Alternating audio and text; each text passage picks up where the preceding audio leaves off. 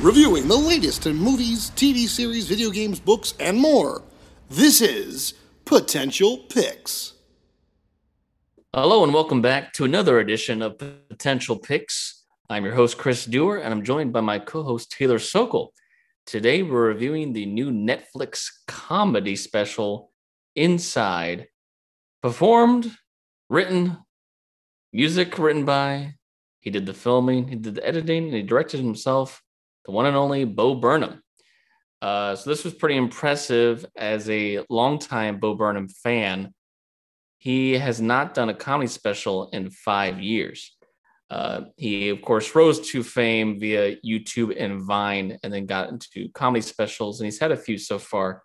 And um, he's always had a unique comedy style of someone that does like to do outlandish humor and a lot of musical elements. He does songs in all his specials, he writes them himself. Uh, but in the last few specials, he's kind of branched into this category of kind of talking about the the problems of the entertainment industry, the problems of fame, and the problems of mental health, and uh, kind of the detrimental humor against himself. So this was pretty big news that out of nowhere he announced uh, that uh, on Netflix he was going to have a whole new special that he fully made during the COVID pandemic, and he did it all himself in this one room of his house. Uh, which is just a very impressive feat right there to think um, you're going to make a very, you know, it looks good. It doesn't look like some, you know, piece of crap. Uh, good camera work and good sound editing, but he made a full 90 minute special by himself in his room. So, Taylor, you know, this isn't really like some kind of spoiler review because it's not like it's a plot, you know, it's something that you kind of have to experience on Netflix yourself to really enjoy. But knowing as you a fan of stand up comedy, you know, watching a comedy special at home for the most part has been fairly frequent from the age of Netflix and Amazon Prime and such. But as a kind of newcomer to Bo Burnham, what was your kind of initial thoughts watching this for the first time earlier, you know, today? Um, I really well. First of all, it was, as you said, wow, just that he did all this himself. I was really blown away that this was not what I, didn't know what to expect. Didn't see the trailer.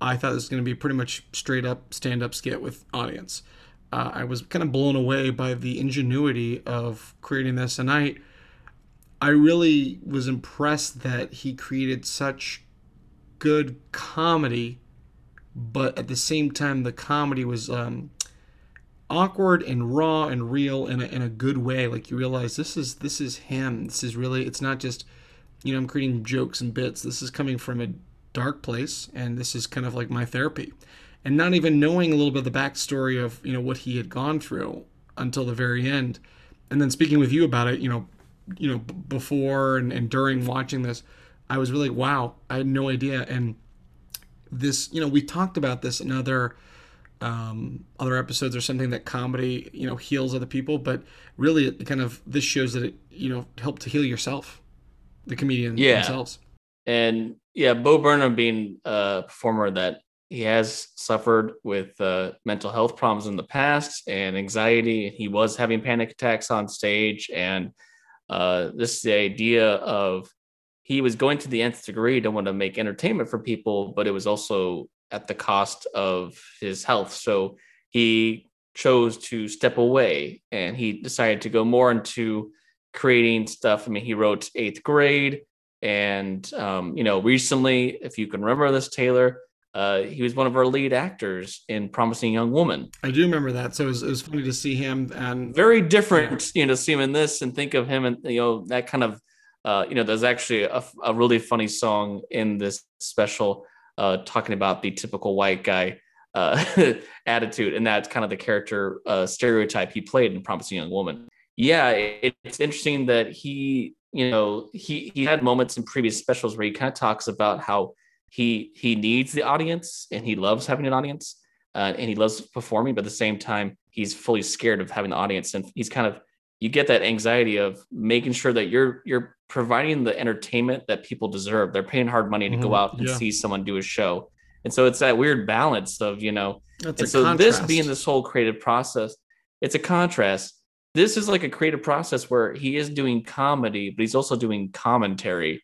And I, I will say, first off, the thing that I will applaud him was he didn't bring up the coronavirus at all in the entire special. He didn't talk about COVID nineteen. He he did he talks about kind of you know, obviously the whole special is based on being inside and being stuck inside, and the mental process of all of us going through living at home this long and you know dealing off of computers and phones and all this stuff so he does comment on that but then he goes into uh, the bizarre the out there with some of these songs and some of these themes. I mean you, you go to some places where he has a whole song about uh, a white woman's instagram page uh, or he has a whole song uh, talking about jeff bezos uh, being like the leader of all the best businesses. Uh, and there's stuff like that, but then you combine it with these other songs where uh, he's talking about how uh, is this the right time to be doing comedy, uh, and you know, like kind of seeing how like this is just for now. Uh, you know, you'll find your way out, and there's some really yeah, some really raw moments in here, and I don't feel like anything was put on to the point where it was like this is acting. Like I feel like this was a real uh and I, there's something that kind of was interesting that throughout the special he keeps kind of bringing up like uh, uh I've been working on this special for 3 months now. And then later you see his hair getting longer. He's like I've been working on it for 6 months now. And then at a key point in the second half he's like I've been working on this for over a year and he starts to really break down like he's just emotional wreck.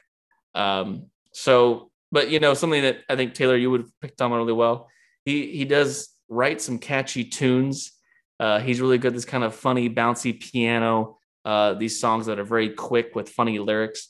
But then he has these kind of sweet, heartfelt songs as well that kind of bring more of an emotional tone to his work. So it was a good combo of all of that. But something that Bo has always been very good at is also the physical humor, and he did not uh, he did not disappoint there as well. Um, even for the limits of being in this small room, the, the random costume changes, the things that he would use as costumes, as sets, as lights. Uh, there was a lot of funny, inventive things he did to keep the show going, but also kind of giving you a backstage view of what the show would be like. And again, this whole thing, knowing that he doesn't have an audience to bounce off of, he's going off of literally just, I'm making this and put it out there. I'm not going to know the reaction firsthand as you would as a stand comedy. No, Yeah. and I and I think it kind of resonates because I knowing firsthand personally, you both, you know, we know a comedian uh, who, and a lot of comedians, um, entertainers that have used the pandemic and had to become creative with creating content and using the internet. Okay, how do you perform without having an audience to bounce off of? And uh, you know, this is a is a very challenging time, but the this has proven that you know comedy can work without the audience. Um, I mean, again, it's like watching a film. You know, uh, any comedy, you know, you watch it, it, it, it's it's entertaining.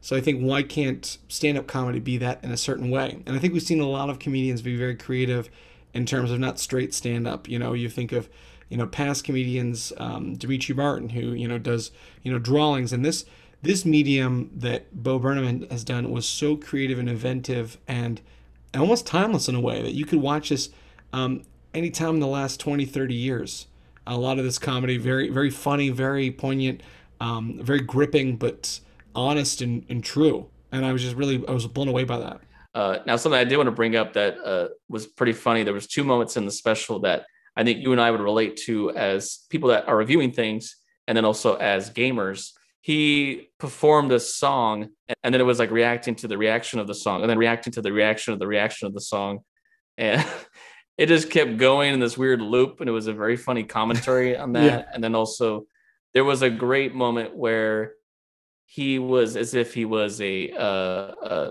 you know a gamer on Twitch or on YouTube, and the game was controlling just Bo Burnham in his room. It was like press A to cry, press X to stand, press you know to walk around, and it was of just course like he, of course he references a game he, he yeah and he references a game death stranding which you know no offense to that game i did play it and i did sell it because it was boring so I know per- firsthand that spoke to me as a gamer.